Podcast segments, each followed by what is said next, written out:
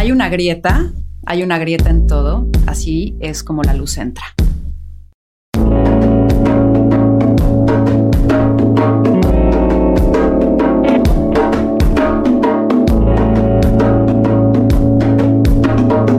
Esto es más cabrona que bonita. Cada quien llega a las respuestas de la vida a su modo y a su tiempo. Así es como Mariana, una mente ingeniera, lógica y racional, muy a su forma, atraviesa la espiritualidad y le da sentido a través de la física cuántica. De señalar actos místicos como parafritos a tener ahora una plataforma que incluye clases de hipnosis, Mariana ha recorrido un proceso de evolución y transformación personal que la han llevado a ser un camino, ejemplo y herramienta facilitadora de autoconocimiento y despertar de conciencia acercando lo que ella menciona como espíritu ciencia, siendo una propuesta de equilibrio y punto de encuentro entre la lógica científica y la espiritualidad para ser entendida por los más escépticos. Mariana, bienvenida. Anavik, qué bonita introducción. Gracias. Me encanta tenerte acá. Eh, me hiciste, me hiciste ir profundo para la entrevista de hoy, así que estoy muy emocionada. Vámonos, vámonos de viaje. Y para eso, lo primero que quiero proponerte es empezar con mi sección de preguntas rápidas. Así que lo primero que se te venga a la mente de una manera concreta, lo avientas. ¿Va? Ok. Ok. Venga. Si pudieras con certeza saber algo, ¿qué elegirías saber? Híjole, creo que mantendría mantendría el, la verdad de que todo es una ilusión todo el tiempo. O sea, no me, no me saldría nunca de ahí. ¿Tu mayor maestro? Híjole, podría decirte mi ego o em, tengo varios, el, desde, desde el espiritual, ¿no? Un, gran maestro Hilarión, super maestro ascendido, hasta maestros que están todavía en cuerpo, como mi adorada maestra Esther. Eh, pero sin duda creo que lo que más me ha llevado a la transformación ha sido el, el ego criminal que vive aquí adentro. Un libro que haya cambiado tu vida. La creación de la salud de Carolyn Miss ese libro que no puedes dejar, de, es así, no lo puedes dejar de leer. Al final te explica cómo la integridad que sostienes, que va desde mente hasta tu emoción, hasta tu conducta, es lo que genera el resultado de la salud. ¿Soledad o compañía? No puedo tener compañía si no tengo mis espacios de soledad. Un gran consejo que te han dado. Una mente no indagada es la que genera sufrimiento si estás en sufrimiento, indaga tu mente. ¿Cuál es la mentira más grande que te has creído? Que me abandonaron y que me traicionaron. Eso es falso. ¿Cuál crees que sea la pregunta más difícil para responder por el ser humano? Creo que em, aquí es en donde ocupamos el misticismo. Eh, al final, no lo sé, o sea, el, me queda muy claro el por qué venimos aquí, el por qué estamos aquí, pero el, el para qué también. Creo que creo que debería o podría ser no sé, Anavi, qué pregunta más chistosa. Espérame, déjame, tengo que pensar en esta pregunta. qué profundidad.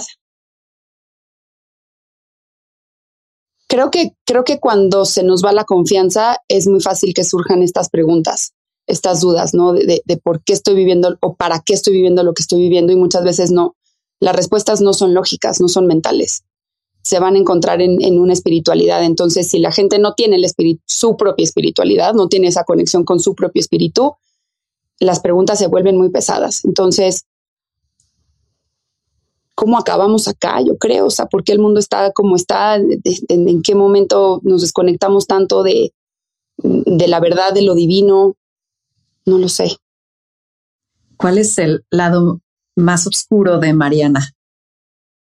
El que ahorita veo, el que me ha estado enseñando este último, este último año, es autotraición. Em, como cada vez que me mantengo en incongruencia, me estoy autotraicionando, como cada vez que evito una toma de conciencia y me voy a la victimización y evito ser responsable, me estoy autotraicionando y entre más yo me autotraiciono, más veo la traición afuera y todo eso es solo un espejo de lo que está sucediendo aquí adentro. Entonces, eh, ese lado oscuro, cuando me, me convenzo de que me están traicionando, puedo llegar a ser súper reactiva, súper tajante, puedo mandar a la fregada muy fácil a la gente que, que quiero y que amo y eso al final pues genera mucho sufrimiento. ¿Y el lado más luminoso? Creo que desde chiquita tuve una facilidad para explicar lo complejo en simple. Era la típica que, que los profesores, me acuerdo que a los 12 años que empiezas a ver álgebra, el profesor me pasaba adelante y me decía, tú explícalo, porque a mí no me entienden, explícalo tú. O sea, estaba yo explicando la X al cuadrado y todas esas cosas. Entonces eso siempre como que me estuvo conmigo. Si pudieras vivir una película, ¿cuál eliges vivir? De las que he visto, porque no soy muy de películas, em, creo, creo que viviría. Me vas a matar, no veo películas. No, no, o sea, yo creo que me quedé en. Hace 20 años no veo una película. no lo sé, cualquiera de. Em, cualquiera de espiritualidad, o sea, definitivamente, cualquiera de, de en búsqueda de un espíritu, con, todas esas me gustaría vivir. ¿Qué es eso que podrías hacer una y otra vez sin cansarte nunca? Creo que cuando estoy con, con o cuando estoy como creando un nuevo, un nuevo taller, cuando estoy como bajando todo ese hilo conductor, esto es muy chistoso, creo que nunca lo he dicho en voz alta, pero cuando estoy como, como creando ese hilo de, ok, tú primero aquí, luego está en análisis de pensamiento y luego esta reflexión. Y, es como un momento en donde hay tanto clic en mi mente, todo el tiempo estoy con clic, clic, clic. Para mí es una forma de rezar. O sea, esa es la forma en la que yo rezo con, con, con, con mi espíritu. Entonces, yo quiero hacer eso toda mi vida. ¿Qué te da miedo? Me da miedo, me da miedo muchas cosas. Me da miedo no no ser buena líder con mi, con mi equipo, o sea que a veces, obviamente en este emprendimiento me, ha, me ha forzado, ¿no?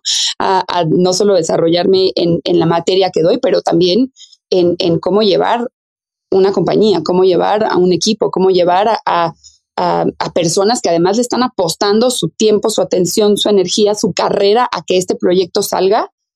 Tengo como un gran compromiso con, con mi equipo y, y me, me, da miedo no estar a una altura, no a una altura de, de poderlos llevar a, a ese espacio o a un crecimiento.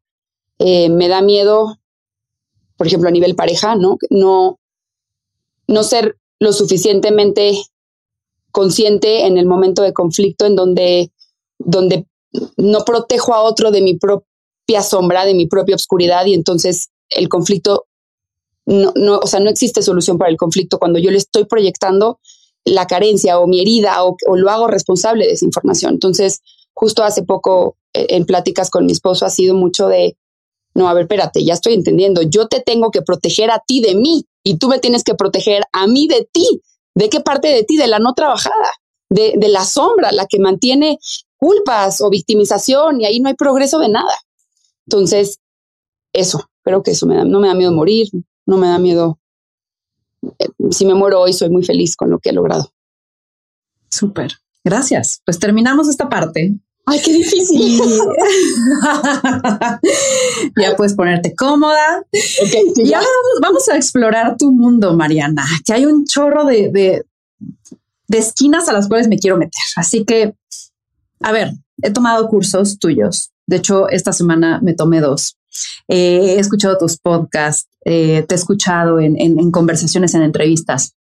A ver, ya somos energía, atraemos lo que, no lo que queremos, sino lo que somos, eh, justamente porque somos frecuencia vibratoria. Y esto lo explicas increíble en todas tus plataformas que recomiendo ampliamente que exploren. A partir de todo lo que has estudiado y a través de física cuántica, una llave que has abierto hacia la explicación de esta espiritualidad a través de la ciencia, quiero irme por muchos lados de tus creencias, ¿no? Y de, y de lo que has aprendido. Y lo primero que me viene a la mente es, ¿qué conocimiento, tú que estás tan en contacto con tanto, ha sido uno tanta trascendental que cambió tu vida para siempre? Claro. Mira, creo que ha, ido como evolucionando, ¿no? Em, obviamente Quantum empezó desde un camino de mucho escepticismo. O sea, yo hablo con esa mente escéptica porque en la mente escéptica no existe la posibilidad. La vida es así y la vida es así y la ciencia dice esto y entonces eres víctima de esto y entonces no hay cómo salir adelante. Fin, ¿no? Entonces, cuando una mente es escéptica, realmente lo que tiene instalado es falta de confianza y no puedo ver posibilidades. Conforme uno empieza a conectar con su propia espiritualidad, la personal, no la impuesta, sino la, personal, es un, es un diálogo muy íntimo, muy interno. Hay personas que lo sienten, hay personas que escuchan, yo escucho, hay personas que ven, ¿no? Entonces, em, conforme eso empieza a suceder, lo que se está disolviendo es esa parte escéptica. La parte escéptica que dice, no, yo tengo la razón. Yo, yo, el, el ego, el ego significa yo, yo tengo la razón y la vida es así y estas son las únicas verdades que existen y es tanto perfeccionismo y tanta rigidez que eso es lo que se ve reflejado en la realidad esa mente escéptica está programada, no es que la persona es así, no es que el alma de la persona es así, el alma siempre va a anhelar el reencuentro con la fuente, fuente, madre, padre, Dios, creador, universo, cada quien elija su lenguaje. Entonces, la programación es esa parte escéptica que no te permite ver posibilidades. Conforme empiezas tu camino y empiezas a estar en contacto con tus otras posibilidades, ah, espérate, entonces lo que yo creía del pasado no es del todo cierto, o este este, esta experiencia o este personaje me está enseñando algo muy profundo de mí, alguna herida. Entonces no es el personaje, soy yo con mi información. Entonces se empieza a disolver ese escepticismo y se, digamos, caemos en el misticismo. Amo el misticismo, ¿no? La mente escéptica los juzga de fritos, ¿no? Pero al final el misticismo es ese espacio en el que nada tiene sentido. O sea, hay mucha dualidad, hay mucha como opuesto, hay mucha paradoja. Y eso sí puede explicar los milagros. Creo que la verdad que más ha cambiado mi vida es la creencia raíz que todos tenemos de que creemos que existimos. La creencia raíz que genera todo el sufrimiento, todo el sufrimiento es creer que existes que existes bajo una identidad, que existes bajo una historia, bajo un nombre, bajo una, bajo un género, bajo una cultura, y que no, y que solo eres eso, y que no existe posibilidad de progreso, que no existe posibilidad de evolución.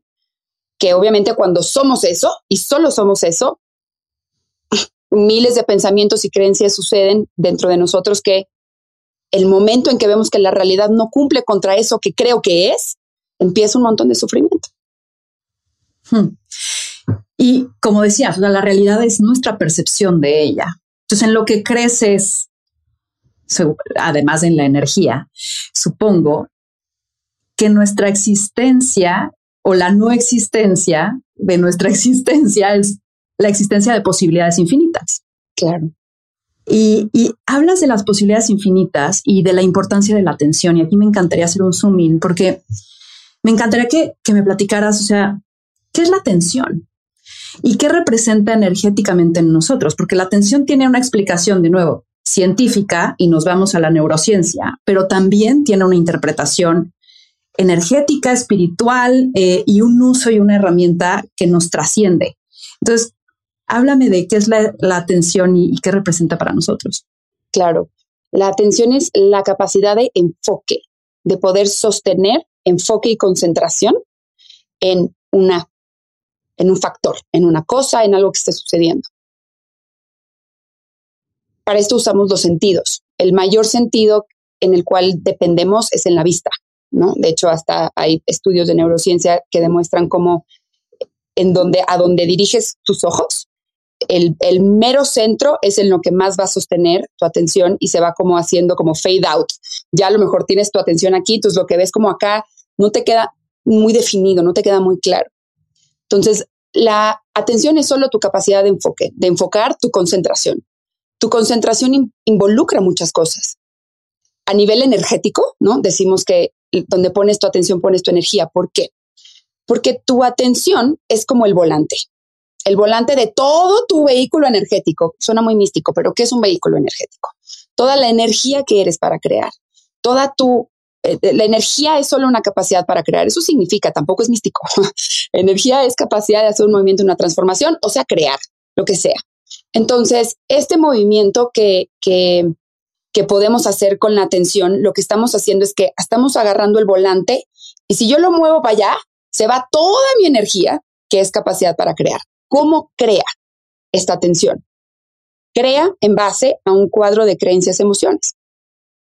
Ese cuadro de creencias emociones se, pueden evolucionar, se pueden transformar. Entonces, digamos que nacen los niveles de conciencia o cada nivel de conciencia tiene un cuadro de creencias emociones y todo eso es información, tanto la creencia como el pensamiento como la emoción es información. El pensamiento es materia prima energética que nace del bloque de creencia que tú consideras que es la verdad, la verdad absoluta.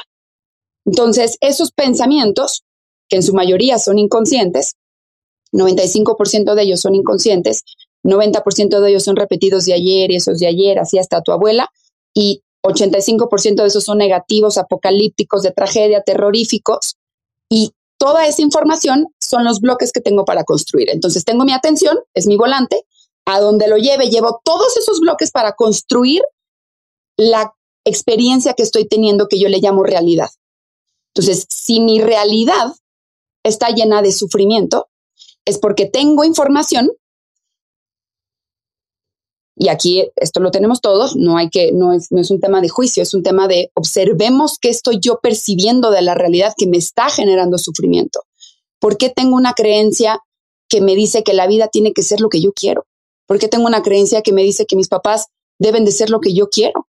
¿Por qué tengo una creencia que me dice que hasta que no tenga pareja no voy a ser feliz? ¿Por qué tengo una creencia de que hasta que no tenga hijos nunca voy a experimentar el amor? ¿Todo eso es real? Si lo considero real, voy a llevar mi atención cuando se presenten esos factores y voy a producir esa información. Y cuando no se cumpla mi expectativa de la realidad, se genera sufrimiento. Entonces, las posibilidades en donde colocar esa atención son infinitas, infinitas.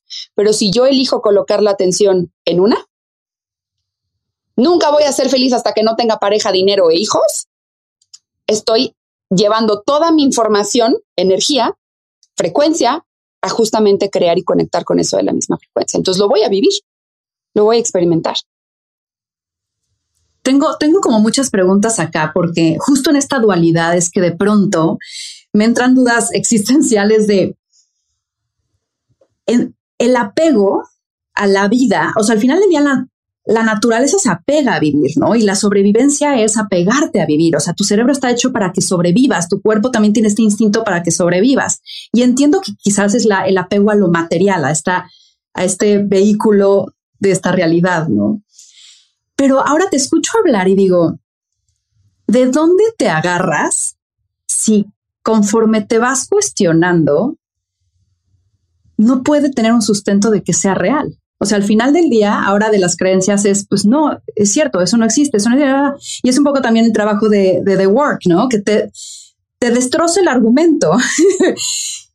¿De qué te agarras al final y cómo puedes como sobrevivir sin caer quizás en una demencia y en una psicosis de decir, entonces, ¿qué sí es? ¿Y de, y de, y de qué sí va? ¿No?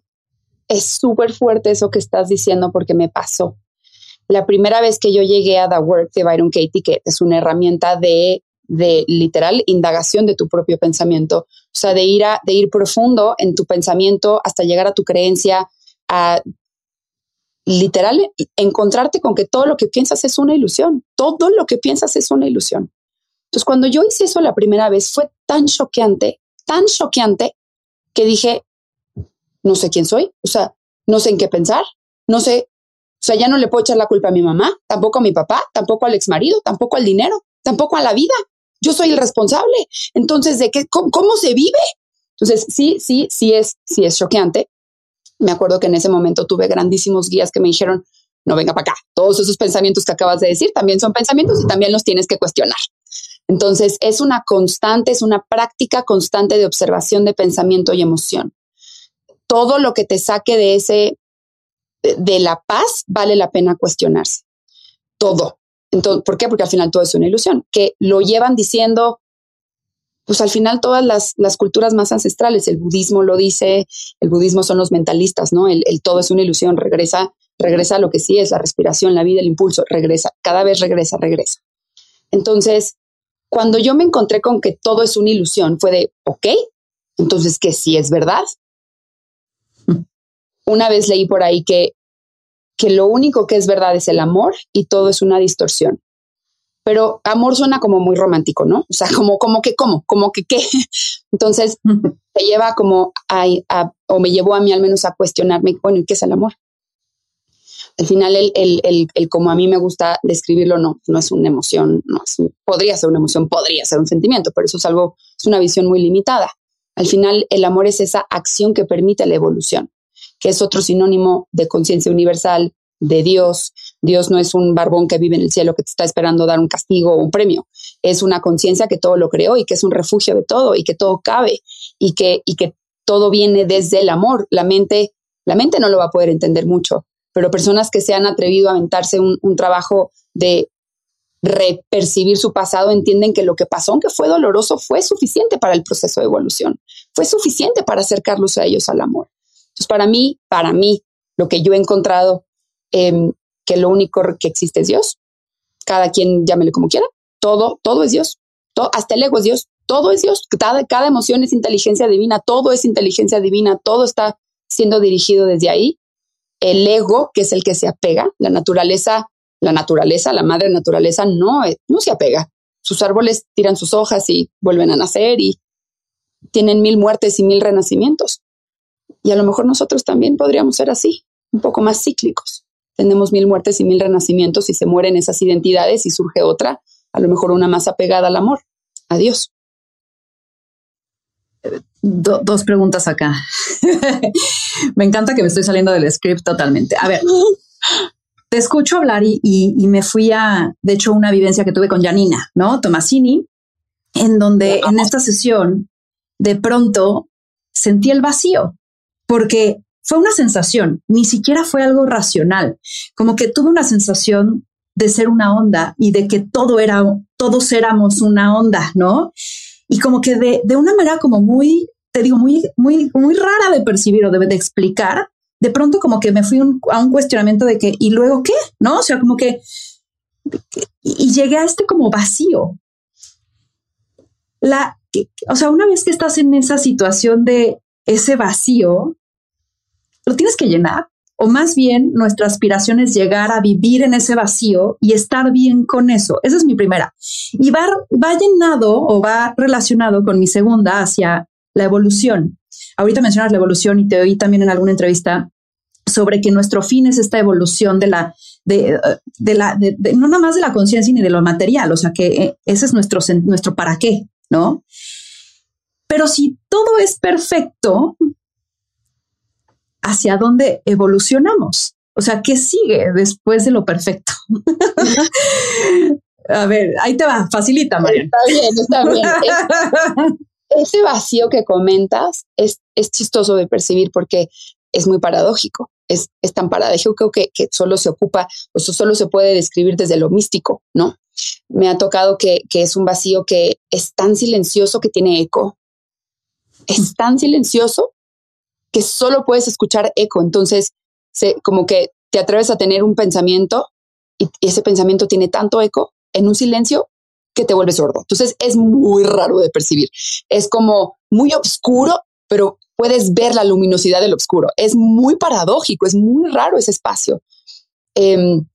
Esa es la unión de la contradicción, porque era todo pero nada. O sea, es como esa unión de la contradicción al, al 100. Entonces, ¿qué pasa? Y ojo, ¿eh? todo esto es una interpretación de tu humilde servidora, no, no es que yo tengo la verdad en la mano y, solo lo estoy explicando desde, desde mi camino. Al final hay muchos libros que siempre han hablado de la, de la vacuidad. La vacuidad es ese espacio en el que la mente no está produciendo una identidad. No hay mente.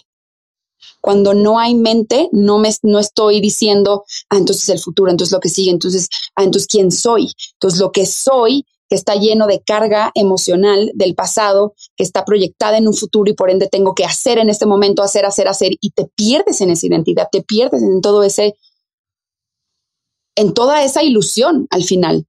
Entonces, creo que cuando experimentas el vacío es nomás como una, como un, o yo lo veo así, como un oye, acuérdate de lo que es real, acuérdate de lo que existe. Te vas a salir, está bien, está perfecto, que eso aquí es en donde yo lo conecto con tu segunda pregunta. Y bueno, ¿y para qué todo esto? Creo que el objetivo no es llegar al vacío, creo que el objetivo es ser un proceso. El objetivo es vivir el proceso, no hay a dónde llegar, no hay nada más después. la única meta en sí misma es vivir el proceso, el vivir el proceso de sube, baja, de alta frecuencia, baja frecuencia, de integración, de convertir el dolor en sabiduría, de saber tomar el, el aprendizaje que nos regalan los espejos, de irnos, que todo este proceso al final lo que, lo que está haciendo es acercarnos más al amor y el amor incondicional siempre va a incluir el amor propio. Entonces, el, el, al final, el para qué es esta parte de evolución, que, que, que, que tu carácter se vuelva o que se llene de más amor. Para eso estamos en donde estamos, para eso estamos con las personas en que, las que tenemos enfrente, eh, los negocios que tenemos. Eh, ojo muy importante, este amor incondicional incluye el propio. Entonces, si estás en una relación de abuso, no significa que te tienes que quedar ahí a que tú despiertes un amor por la persona y compasión. No. Adentro de ti hay divinidad y merece todo el respeto del mundo y una vida en paz. Entonces, si estás en abuso, hay que, por favor, ir a atenderlo con un profesional. No me refiero a eso y lo quiero aclarar porque luego surgen muchas de cómo puedes decir eso, ¿no? Y está bien, entiendo. Em, creo que al final la única meta en sí misma va a ser el proceso, no hay un resultado, no hay a dónde llegar, no hay nada que manifestar. La manifestación es la excusa para que tú vivas el proceso, la, excusa moderna, ¿no? Que para que tú vivas el proceso de aventarte un clavado, de ir a conocer qué creencias limitantes te están impidiendo ver, sentir, experimentar amor que también incluye el propio.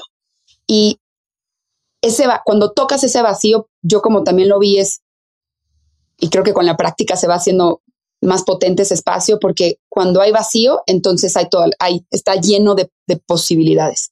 Ahí están las infinitas posibilidades. No estás creando desde la mente, estás creando desde, desde un impulso que surge de un vacío, que es un origen, origen, Dios, es un origen que, que que te manda una, como que mucha claridad qué es lo que sigue. Entonces, el entusiasmo que significa inspiración, o sea, es esa inspiración por estar eh, vivo, ¿no? Recibir inspiración de crear, significa estar poseído por Dios. Entonces, qué mejor usar esta vida para servirle algo más que no seas tú. Y hablabas ahora de entusiasmo. Yo tenía aquí apuntado el preguntarte el de este impulso, de ese primer impulso, eh, mucho es también la curiosidad por explorarlo, ¿no? Y, de dónde nace esta curiosidad energéticamente, cómo se ve. Eh, si de pronto hay este velo que es la ignorancia, ¿cuál sería la fuerza contraria o la chispa que impulsa la curiosidad de buscar respuestas? Claro. Hay una, hay un impulso muy fuerte que es, pues, la necesidad, ¿no? O sea, creo que, y al menos fue mi caso, o sea, yo tenía una necesidad muy grande de encontrar una forma de vida en la que pudiera ser feliz, o sea, en la que no existiera tanto sufrimiento. Em, la carencia, la necesidad me fue, ¿cómo, cómo va? la necesidad es la madre de toda la creación, de toda la creatividad. Hay un momento, hay, un, hay ciertos fondos que algunos de nosotros tocamos que decimos, suficiente, esto se acaba aquí, esto no puede seguir. Entonces, ese impulso creo que que, está impulsando nuestra transformación, que está impulsando ir a buscar respuestas, es igual de sagrado que el entusiasmo y la inspiración. Em, creo que cuando, que al menos no era mi caso en, durante muchas décadas de mi vida, sí lo puedo ver en mi infancia, hoy lo veo, hoy, hoy me es más fácil tocar esa inspiración.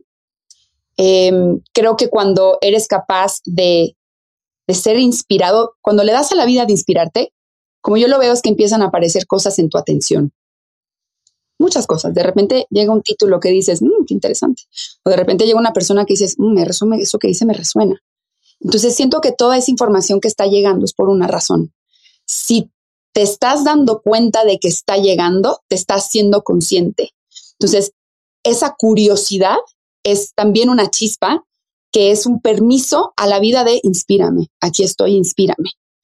Quiero estar inspirado y, que, querer estar inspirado es como, como un, no, no sé, yo lo veo como un abrazo con la vida de decirle, te amo y te voy a vivir. Y tengo mucho placer del hecho de vivirte. Y, y, creo que ahí hay mucha fusión con el momento presente y ahí es en donde sucede muchísima magia.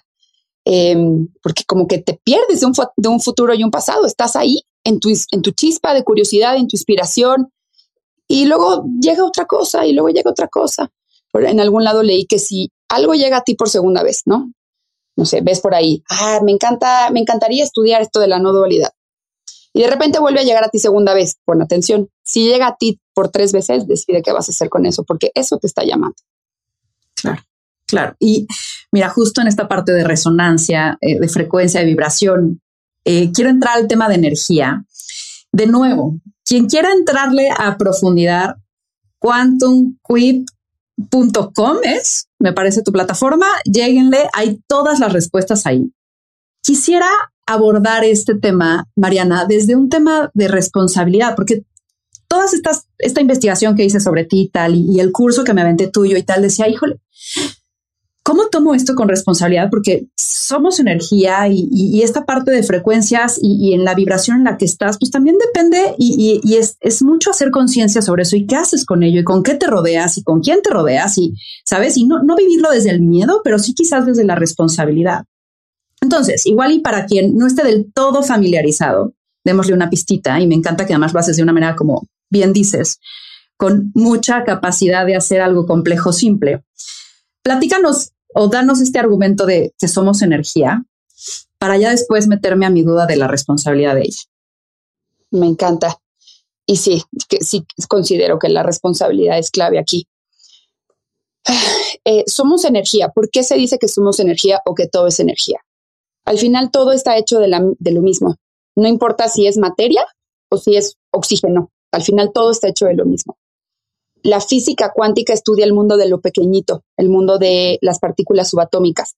Y cuando digo física cuántica, todo el mundo dice, ay, no, please no me regreses a clase de física, qué espanto. Entonces es como de, no, tranquilos, yo sé a dónde voy a llegar muy fácil, a donde quiero, a donde quiero que lleguemos. Todo, el, todo en el universo está hecho de las mismas partículas subatómicas. ¿Cuáles son esas? Pues el átomo, las moléculas de la tabla periódica, para los que se acuerden, que están hechas de átomos y los átomos están hechos de electrones, protones, neutrones. Al menos cuando yo fui al colegio, me dijeron que el átomo era la partícula indivisible, ya no había más. Estaba hecho de electrones, protones y neutrones y listo. Pues resulta que no. Adentro de los protones y los neutrones hay otras señoras que se llaman quarks y adentro de los quarks hay una tira de vibración que se llama la teoría de las cuerdas. Esta, esta cuerda lleva una frecuencia vibratoria. Frecuencia vibratoria es el término de física cuántica que se usa para medir la energía. Siempre que se habla de energía se está hablando de cuántica. La cuántica propone fórmulas, teorías de cómo se comporta la energía. Entonces, esta frecuencia vibratoria es la cantidad de subibajas que tiene esa ondita en un segundo. Todo se mide en un segundo, son ciclos por segundo. Entonces, frecuencia 3 significa que tiene tres subibajas, 1, 2, 3 en un segundo.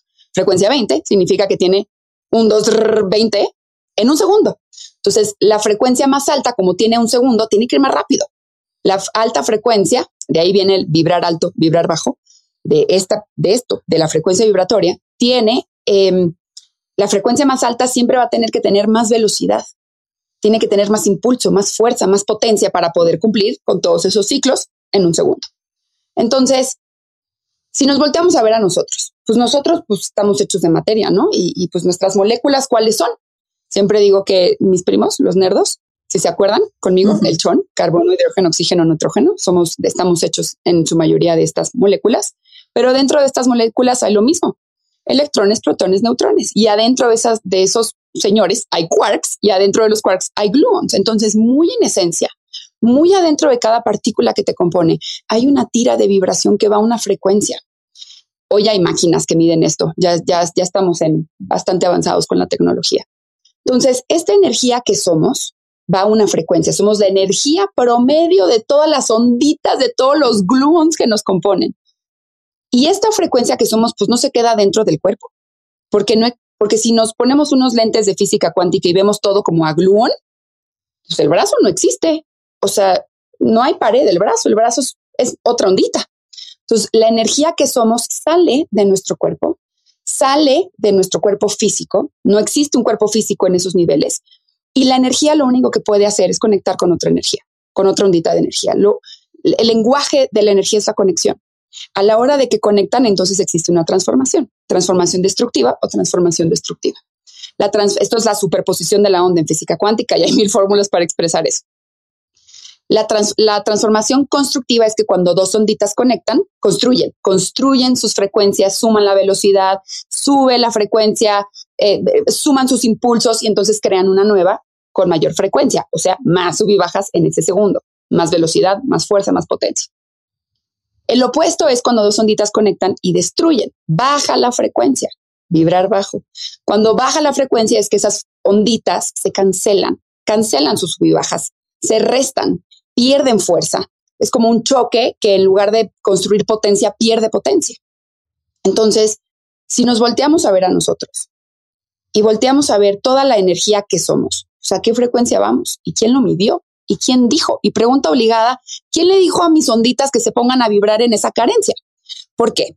Porque resulta que la energía que soy, la frecuencia vibratoria que es, por su naturaleza va a conectar con aquello de la misma frecuencia.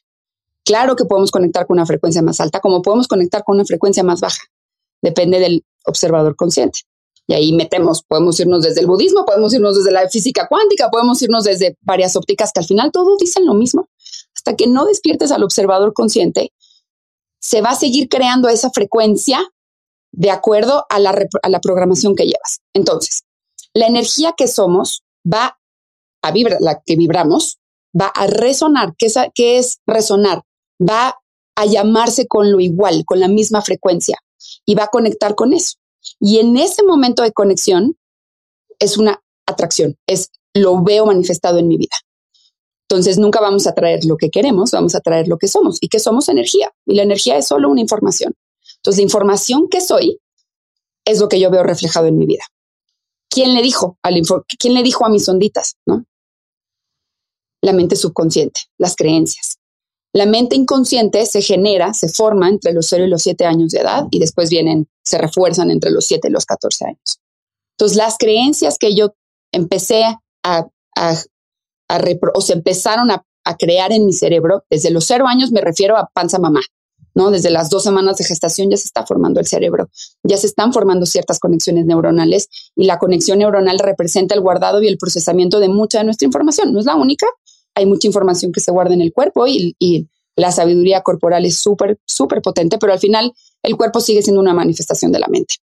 Entonces, eh, el, toda esta información que formula creencias, que produce el bloque energético de materia prima del pensamiento, que dispara un montón de emoción, la emoción es energía en movimiento, son más onditas que van a una frecuencia, que se somatizan en el cuerpo. Esa somatización es justamente una conexión entre ondita y ondita y entonces hay una transformación constructiva o destructiva. O te sube la frecuencia o te baja la frecuencia. Entonces, siento que tiene mucha información, pero ¿quién le dijo a, a mis onditas que vayan a cierta frecuencia? La mente inconsciente. O sea, si la atención es el volante, quien está manejando atrás es el subconsciente. Entonces, como de resumen, para igual a partir de mis creencias, a partir de justamente el, cómo, con, con qué elementos y con qué herramientas y qué lentes me pongo ante la vida, es que eso genera las ondas que dices y, me pone en un nivel de frecuencia eh, que al final del día se manifiesta en pensamientos, se somatiza en emociones y se materializa en la vida y en lo que vivo, en lo que siento, en lo que, en lo que atraigo, en lo que soy, ¿no? Por ahí la responsabilidad de elegir, o sea, como hacer consciente estas creencias, hacer algo con ellas, elegir los pensamientos, identificar las emociones, quizás y dar stop de decir, ay, ¿qué, qué, qué está pasando? Porque ellas son nuestro mapa, ¿no? En vez de verlo como una total eh, maldición de me está, no, eh, me está pasando esto, estoy sintiendo esto, es más bien, ¿qué te está hablando? ¿No? Para ir atrás y volver a entonces a, porque está en nosotros y hay la responsabilidad de que estas ondas puedan modificarse, ¿no? Que estos impulsos puedan cambiar esta frecuencia vibratoria. Pero imagínate que tú ya estás en un nivel en donde dices, ah, mira, estoy en armonía, ¿no? Eh, me estoy trabajando, estoy en armonía. Pero pues nada está separado, es como el mar, ¿no? Supongo que en algunos lugares, ahorita me llegó la imagen como de hay un oleaje cabrón, en otros está mega plácido, pero llega un punto de conexión y no quiere decir que sea otro mar, simplemente, ¿no? Están viviendo otras cosas. ¿Qué pasa cuando tú llegas a un entorno? Y si todo es energía, desde los objetos, las personas, las circunstancias, están en una quizás frecuencia vibratoria más baja que quizás puedan netearte para abajo o bajarte la frecuencia. ¿Qué sucede con nosotros? ¿Cómo, cómo observar eso? ¿Cómo acercarte a eso? Yo creo que vale mucho la pena entender que el inconsciente es amplio. El inconsciente trae mucha información a veces y me pasa mucho como de, ¿cómo puedes decir algo así? O sea, tú me estás diciendo que yo atraje que me abusaron a los tres años. No, yo no estoy diciendo eso y, y nadie se merece una vida de violencia. Existe violencia en el inconsciente colectivo. No nacemos en blanco, nacemos con el inconsciente colectivo. Nacemos ya con información y esa información en nuestro inconsciente de verdad es amplio. No le, o sea, es tan amplio que es ridículo creer que la parte consciente lo va a poder entender todo. Chance cuando estamos en el vacío es cuando decimos, ah, espérate, todo es una ilusión, me regreso acá, ¿no? Pero pues son, yo no conozco a nadie que vive en el vacío eternamente, yo creo que se va, yo creo que se desintegra. Entonces, al final es, primero tenemos que entender que el inconsciente es amplio, incluye mucha información, mucha de la que no vamos a ser conscientes. Si nos vamos a corrientes un poco más, digamos, ancestrales, pues no solamente incluye tu información de este momento presente, de este colectivo o del colectivo cuando tú naciste, incluye el de tu linaje, incluye el de vidas pasadas. La memoria celular es vida pasada, o sea, que tus pulmones sepan qué hacer, de la que las células de tu, hígado, de tu hígado sepan qué hacer, es una memoria celular. La memoria celular en hipnosis se conoce como una vida pasada. No es como que fueron a la universidad y entendieron qué hacer, ¿no? Entonces, primero es entender que el inconsciente es amplio. No se trata de ganarle a la parte inconsciente. Yo creo que esto es así por una razón. Gracias a que el inconsciente tiene el mayor mando de nuestra energía, es que podemos tener esta conversación sin tener que estar preocupados de la respiración o de que el corazón palpite. Gracias a que esto es así. Sí, yo creo que hay, que hay tanta perfección en, la inteligencia divina que, querer, que quererle brincar o quererle darle la vuelta es como una ofensa. O sea, es como de, vamos a confiar un poquito en por qué estamos hechos como estamos hechos. Em, creo que cuando llegamos a un entorno, creo que todo lo que nos pasa es un espejo de la información que llevamos. Y la información que llevamos, hay, hay un autor que dice que adentro de cada mente vive el criminal más grande del mundo y el ser más amoroso del mundo. Y las únicas diferencias entre el criminal más grande del mundo y el ser más amoroso del mundo fueron las, los siete años de infancia. Y los siete años de infancia, pues no solamente hay mamá y papá, hay un, hay un colectivo, hay una cultura, hay un, hay, un, hay un contexto económico, hay un contexto político, hay un contexto social. Es, no podemos echarle la culpa a que como yo atraje esto y tampoco a es, imposible que yo haya traído esto. Muchas de las cosas no las vamos a entender con la mente y si tratamos de ser mente nos vamos a topar con paredes porque no tienen respuesta con la mente. Entonces creo que cuando llegamos a un, a un ambiente, a un entorno que sentimos como que hay, hay desequilibrio, que nos baja o que de alguna forma secuestra nuestra atención y ya está en la carencia, en la, en la queja, en la justificación, en la victimización, yo creo que eso vale la pena cuestionarse yo creo que todo lo que genera sufrimiento vale la pena cuestionarse, porque sí te está sacando ah, de la posibilidad de que, de paz, de que exista paz. Hay muchas formas de cuestionarse, cada quien puede elegir la que más le gusta. Siempre pongo al grandísimo ejemplo de Víctor Frank, ¿no? Si él pudo encontrar la paz en un contexto tan espantoso, yo creo que, yo creo que marca un camino de esperanza de que de que el camino existe, ya es decisión de cada quien tomarlo, ¿no? Y, ahí es en donde viene la responsabilidad. Últimamente pareciera que cada vez que implico como que hay que ser responsables, como que siento que brinca mucho ese victimismo de no, no se puede, no porque somos víctimas de los genes, no porque somos víctimas del, del contexto social político. O sea, sí, pero en el victimismo no hay progreso. Y si no hay progreso, no hay libertad. Y si no hay libertad, no hay verdadera paz. Y es una elección ser responsable. Y es fuerte, es, duele, sí, no es fácil. Y, qué bonito mapa nos pones, porque es como esta parte de entendámoslo desde la ciencia para sabernos que, que, hay una explicación lógica y ahora acciónalo desde otras herramientas para llegar a este punto de fusión y armonía, ¿no? Me llama mucho la atención ahora que estoy embarazada. ¿Qué pasa aquí? ¿No? Además de que ya me, hijo, ya me preocupé de que esos siete años, dentro de lo que está en mis herramientas, pueda darle a este bebé lo mejor para, para su creación, ¿no? Y su maletita de herramientas. Pero bueno, por ejemplo, hay un bebé dentro de mí. Tiene su propia frecuencia. Estamos tan unidos que tenemos y compartimos ¿Qué está pasando ahí, sí es una pregunta totalmente personal. Qué precioso. Bueno, primero, sí creo que lo vas a hacer maravilloso. Yo creo que todas las madres lo hacen bien, lo hacen maravilloso. Es, mi punto de vista, es el camino espiritual más rudo de todos porque te invita, digamos, como a las tres misiones que todos tenemos, ¿no? Al servicio, el amor maternal para, es lo que más se apega a Dios, ¿no? Si Dios es amor incondicional, voltemos a ver el, el, el acto de una mamá con su chiquito. Cuando el chiquito tiene la necesidad, en automático la mamá está al servicio. La mamá no está pensando en no, mis necesidades, yo estoy cansada. No existe el yo, no existe el ego. Existe solo servicio por amor incondicional por otra persona. Entonces, la misión de servicio que todos compartimos está muy presente.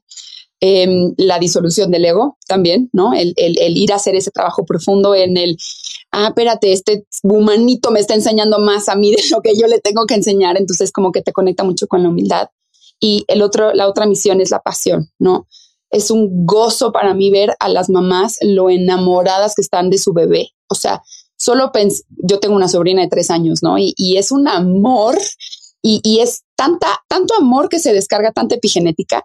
Ahí, hay, toda esta energía tiene un efecto epigenético, o sea, epi, arriba de los genes, activa cierta información genética. Hay un estudio maravilloso que dice que el, cuando una mamá tiene a su segundo bebé, cuando está embarazada del segundo bebé, la mamá está tan, enamorada del de afuera que el bebé de adentro dice, no manches, guau, allá afuera y todo el amor del mundo. Y por ejemplo, al menos en mi caso es muy obvio, yo soy la primera y mi hermana es la segunda. Mi hermana es feliz, es de esas personas que no importa, no importa si llegó al McDonald's, se va a hacer amiguísima del, del cajero, siempre está feliz, siempre está bailando, o sea, muy diferente a lo mejor a lo que yo fui. Entonces, al final sí creo que todo es perfecto, cada quien tiene una misión, un, plan, de, un plan de alma que, que venimos a cumplir acá. Entonces, a nivel energético hay muchas corrientes, te las platico. Cuando está un bebé, toda tu química emocional, digamos como que le está hablando al bebé. Y hay que enseñarle de todo. ¿ok? No hay que mentirle, no hay que decirle, no, no, no, que solo hay amor y no, o sea, hay que enseñarle de todo. Esta comunicación tiene que suceder. Todo esto que te estoy diciendo es de, del doctor Bruce Lipton, él es el padre moderno de la epigenética y sus estudios son impresionantes. Entonces, la mamá le tiene que enseñar cómo es el mundo afuera. La mamá le tiene que pasar esa información al bebé. Entonces, toda esa, eh, toda esa comunicación que existe desde pensamiento hasta emocional, el, bebé la está captando y está, está entendiendo cómo es el mundo afuera, aunque esté dormido en un mar de inconsciencia. ¿Ok? Este está formando toda esa información. Ahora, cuando el bebé nace, el bebé tiene la misma frecuencia vibratoria de la mamá. Esto que estoy diciendo está, yo lo he leído, lo he estudiado, no he encontrado un estudio que así sea, me hace un poco de sentido. ¿Por qué? Porque la psicología sí dice que la percepción del niño es un espejo de la percepción de los papás.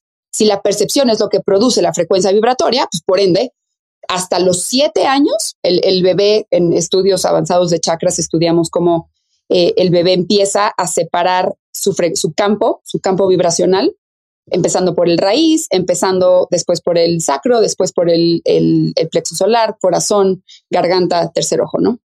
Si, nos, si, lo, si evaluamos esto desde a lo mejor la teoría de desarrollo infantil de Eric, Erickson, que tomó todo el trabajo de Freud, em, es exactamente lo mismo.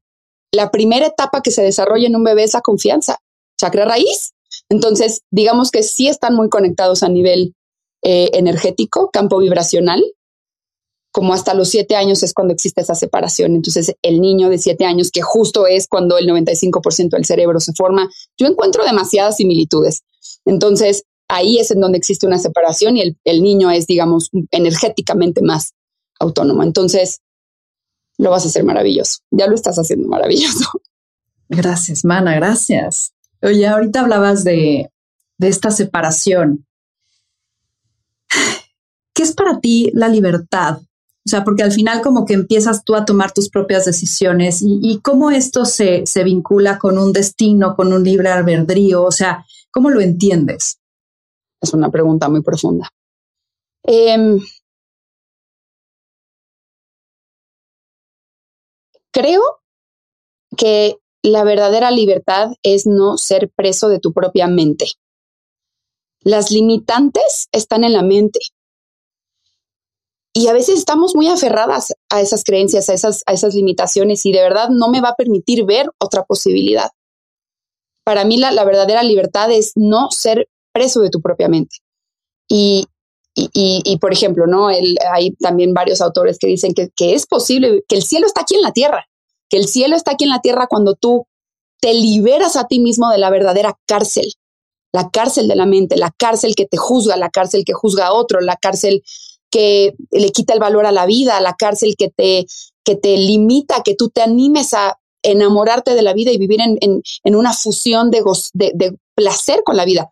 No significa estar felices acá todo el tiempo, no, es a pesar de lo que pase, amo la vida. A pesar de lo que es del procesote que tengo enfrente, a pesar de la experiencia, encuentro cómo y por qué amar la vida. En, en, tengo un mantra que es el que me he repetido este último año que ha estado rudo. Eh, la vida es buena conmigo, la vida ha sido muy buena conmigo. Y no significa que me, haya gustado todo, pero es que no me tiene que gustar, que me guste del ego. Ah, no, a mí la vida solo me gusta si es lo que yo quiero que sea. Podemos ver el tamaño de ego que hay ahí, de, no, la vida tiene que ser lo que yo quiero que sea. Pues yo quién soy para decirle a la vida, vete a mis ritmos, vete a mis procesos, vete a, mi, a mis gustos. Pues yo creo que no. Yo creo que la vida es también otro sinónimo de Dios que, que sabe cómo llevarnos a, a, esa evolución. ¿Qué onda con el libre albedrío? Puedo explicarlo desde, desde, desde mucho espacio. Em, lo que yo he encontrado es que conforme más la espiritualidad, tu conexión con la fuente se vuelve más fuerte, te das cuenta que realmente no hay libre albedrío sino que todo es Dios.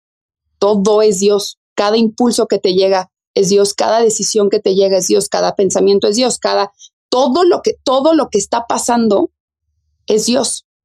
Entonces, esta es una forma de poner mucho tu mente y el corazón a, la presencia divina que siempre está en todo lo que existe, en todo lo que es.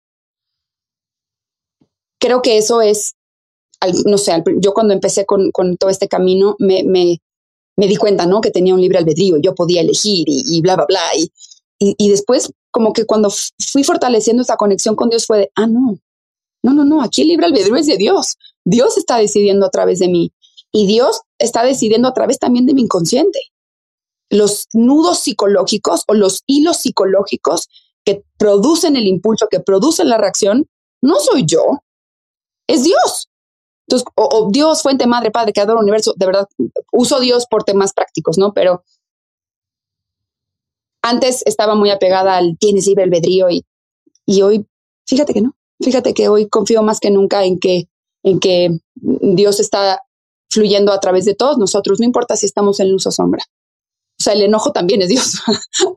necesitamos el enojo para poner un límite, necesitamos enojarnos contra las formas de vida sociales que ya no son sostenibles. Claro que sí, no tiene nada de malo, no es estar aquí, peace and love, soy un Buda y, y nada me afecta. Aunque sea una ilusión, todos colectivamente estamos en una transformación de acercamiento hacia algo más amoroso.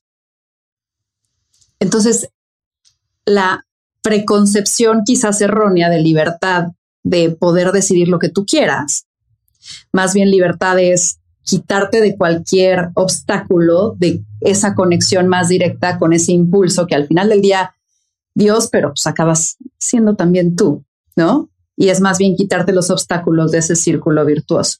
Adentro de ti hay, un, hay, hay inteligencia divina, o sea, adentro de ti hay un Dios. ¿Estés consciente de eso o no? O sea, la inteligencia divina que vive en ti te, te respira, te palpita, te, te, hace que tengas vida. O sea, es una inteligencia que, que es muy perfecta. Entonces, sí creo que, que la libertad es quitarse estas capas para que esa inteligencia pueda ser en su máxima potencia. Oye, Mariana, ¿cómo ha sido tu proceso de confiar?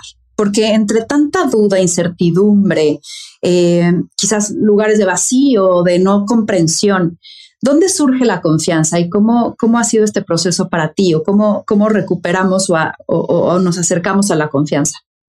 Es un súper fuerte. Creo que crecí en, en un entorno en el que la confianza no era una opción. O sea, había que defenderse de todo, había que protegerse de todo, había que ser indiferente con todo.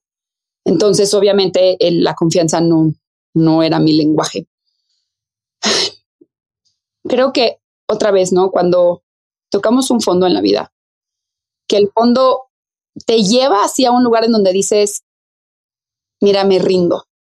Yo no sé qué es felicidad, pero veo, leo que existe. Yo no sé qué es, pero si existe, me voy a rendir. Creo que mucho de la confianza viene en ese momento en el que, en el que te rindes. Rendirse no es darse por vencido. Rendirse es decir, no voy a seguir controlando. No voy a seguir creyendo que esto es verdadero. Y esto es difícil, ¿no? Porque es desapegarse mucho de, de, tus verdades y al final eso pues, tiene un impacto muy fuerte en la realidad y en la responsabilidad y en tus relaciones y, todo lo que se ha construido desde ahí. Entonces, para mí ese primer, ese primer acto de confianza es decir, vida, me rindo, dime por dónde ya me cansé, ya no puedo, no es sostenible yo estar tratando de controlarte. Creo que cuando logramos rendirnos y entonces esa espiritualidad es la que nos encuentra de un primer acto de, buscar, buscar respuesta de que el amor existe, ahí es cuando la espiritualidad nos encuentra. Uno no, busca la espíritu, no, va a encontrar la espiritualidad, uno la busca y entonces la espiritualidad la encuentra, o el espíritu la encuentra, o se empieza a aparecer. Y, creo que ahí es en donde uno, si, entrena mucho su atención, entrenamiento a la atención, ¿no? A, momento presente, mindfulness, etcétera, a decir, me voy a dar un permiso de que esto se presente, ese es un acto como de confianza. Y la confianza es algo que también se cultiva, es un lenguaje nuevo que hay que aprender. Y, creo que es muy evidente cuando hacemos este trabajo de ir al pasado, de ir a atender a la relación con mamá, de ir a la herida de la infancia. Y, y cuando termina ese trabajo nos damos cuenta que eso era necesario para, para yo estar en otro nivel, algo más cercano al amor. Entonces, si, si eso fue perfecto, aunque no me gustara, no te tiene que gustar, pero si eso fue muy perfecto para mi evolución, ¿por qué no voy a confiar en eso? ¿Por qué no voy a confiar? Si, si mi vida siempre me ha sostenido, no me, no me ha gustado todo el tiempo, pero siempre me ha sostenido para que yo pueda acercarme cada vez al amor, ¿por qué no voy a confiar en que así va a ser siempre? Entonces, cuando llegan estos momentos difíciles en donde quizás tu mente te está hablando demasiado, quizás una creencia limitante, pero ¿qué aconsejas hacer? O sea, detenerte y decir, ríndete. y digo, sé que hay muchas herramientas, pero en esos, en esos stops quizás ágiles que necesitamos como para, para frenar un momento tóxico, ¿qué recomiendas hacer? Sí, de entrada, si, si ya llegó, atenderlo, ser responsables. No caer en el positivismo tóxico, no, no pasa nada, no pasa nada, todo está bien, todo está bien, todo es una ilusión. O sea, tampoco ni siquiera creernos que somos espirituales, ¿no? Es mejor ser honestos que ser espirituales. Es mucho mejor ser honestos con nosotros mismos. Esto me afectó, me voy a dar un espacio para indagarlo. No me voy a clavar en el positivismo tóxico espiritual, sino lo voy a indagar, porque si no lo indago se va a volver a repetir. Todo es nuestra información. La información que somos es quien le pide la solicitud al universo. No yo con mi pensamiento consciente universo, por favor, mándame. No, es la información que soy solicita por nosotros. Sucede de forma muy inconsciente. Entonces, sí creo que en ese momento, cuando llega ese espacio de bajón, cuando llega esa crisis, cuando llega, si es obligarte a dar una pausa, a mí me funciona mucho escupir, o sea, escribir lo que yo estoy percibiendo, porque ahí están los pensamientos. Y luego tomar esos pensamientos e indagarlos. ¿Esto que estoy pensando es absolutamente verdad? ¿De dónde viene? ¿Cómo trato a otro cuando yo pienso esto verdadero? ¿Cómo me trato a mí? ¿Cuánto valor soy capaz de sostener? El valor que soy capaz de sostener me da la energía abundante o la energía carente. ¿Quién sería yo sin este pensamiento? Las preguntas de Katie, ¿no? y, empiezo a darle la vuelta para ver en dónde está el espejo hacia mí. Si esto que yo estoy viendo que me hacen, cómo yo me lo hago a mí, cómo yo se lo hago a otro. Cuando no lo encuentro, siempre es, siempre, entonces lo paso a mis pensamientos. Mis pensamientos hacen esto. Ojo, esto es la forma como más fácil que yo tengo de, en ese momento, ¿no? Requiere práctica poder integrar estas preguntas en, en tu mente y darte una pausa. Algo que también podemos hacer mucho es conciencia emocional. O sea, eso que acabo de decir es mucha mente, pero me puedo también ir al cuerpo, en dónde lo siento, en qué parte que estoy sintiendo, en qué parte del cuerpo lo siento, cómo se siente, hace cuánto tiempo me siento así, a qué me recuerda. Eso, esas respuestas nos están dando el cuadro de creencias y, pensamientos no evolucionados, infantiles, que se quedaron sin reflexionar, o sea, que se quedaron inconscientes. Al final hay mil herramientas, cada quien puede elegir el camino que, más le guste, ¿no?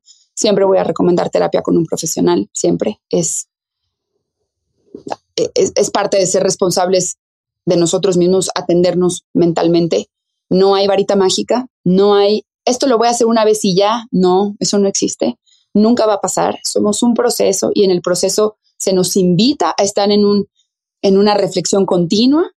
Em, de observación de pensamiento, eso siempre lo digo, el que, el que de verdad está despierto y que de verdad, de verdad, de verdad está despierto, pues solo tiene la capacidad de observar cada vez más profundo su, su propio pensamiento y emoción. No se pelea con otro, no se pelea con la realidad. Sabe que la realidad está creada desde estas materias primas, pensamiento y emoción. Entonces va ahí, indaga eso y vuelve a elegir. ¿Elegir qué? ¿En dónde colocar su atención? De acuerdo. Ay, me encanta, Mariana. Para cerrar, me podría seguir horas aquí, pero para cerrar, ¿cuál, ¿cuál es tu, como tus hábitos, tu rutina, tu, tu como metodología para mantener este trabajo constante? Porque estamos en constante evolución, en constante descubrimiento de nosotros mismos. De entrada, de, o sea, de fijo, la meditación no es negociable en mi vida. Em, en Los Ángeles voy a un centro, está a cinco calles de mi casa de, meditación. Voy diario, religiosamente voy diario todas las meditaciones y me fascina, no es negociable. Eh, si no estoy en Los Ángeles, bueno, en, yo solita, ¿no? ahorita estoy muy clavada con el silencio, con mis prácticas de silencio. En el silencio es el único momento en donde yo he encontrado que realmente se puede escuchar la voz de Dios, donde llegas a ese vacío. Es muy impresionante con el silencio lo que puede hacer. Al final la meditación para mí es, es, básica. The work es algo que me ha ayudado. Llevo practicando los siete años, entonces como que me es cada vez más fácil observar pensamiento y cuestionarlo y decir falso, ilusorio, vuelvo a elegir, ¿no? Em, creo que cuando me topo con una creencia así como muy necia, muy ruda, hago prácticas de hipnosis. Por supuesto, voy con mi terapeuta, tengo además, eh, llevo terapia, desde hace, bueno, siempre he estado en terapia, pero al final me, ayuda mucho a poder como que expresar lo que me está pasando, que no sé qué me está pasando, porque tampoco conozco a mucha gente que le esté pasando lo que me está pasando. Entonces, eh, me ayuda ¿Qué Corriente, ¿Qué corriente tiene tu, tu terapia? No, es súper es tradicional, pero, pero es, es una locura. Es una locura de, de mujeres, es doctor, no, una locura de, de mujer. Em, muy rápida, muy confrontante, que eso a mí me gusta. Eso, yo, hace, yo entendí que cada vez que yo evito tomar conciencia me estoy traicionando. Y si yo me sigo traicionando, lo voy a volver a ver reflejado en mi, en mi existencia. Entonces, prefiero tomar conciencia rápido, no seguirme haciendo mensa, prefiero ser responsable conmigo, porque sé que eso me va a llevar a un lugar de más paz. El, el no hacerlo, solo estoy construyendo la siguiente condición, el siguiente karma del próximo sufrimiento. Entonces, pues, pues mejor rápido, mejor vamos a atender esto rápido. Súper. Ahora sí, Mariana, ¿dónde te encontramos? ¿Y qué vamos a encontrar en esos lugares para que la gente vaya y te busque y, encuentre respuestas, ¿no? Y busque esta curiosidad a explorarse. Me encanta.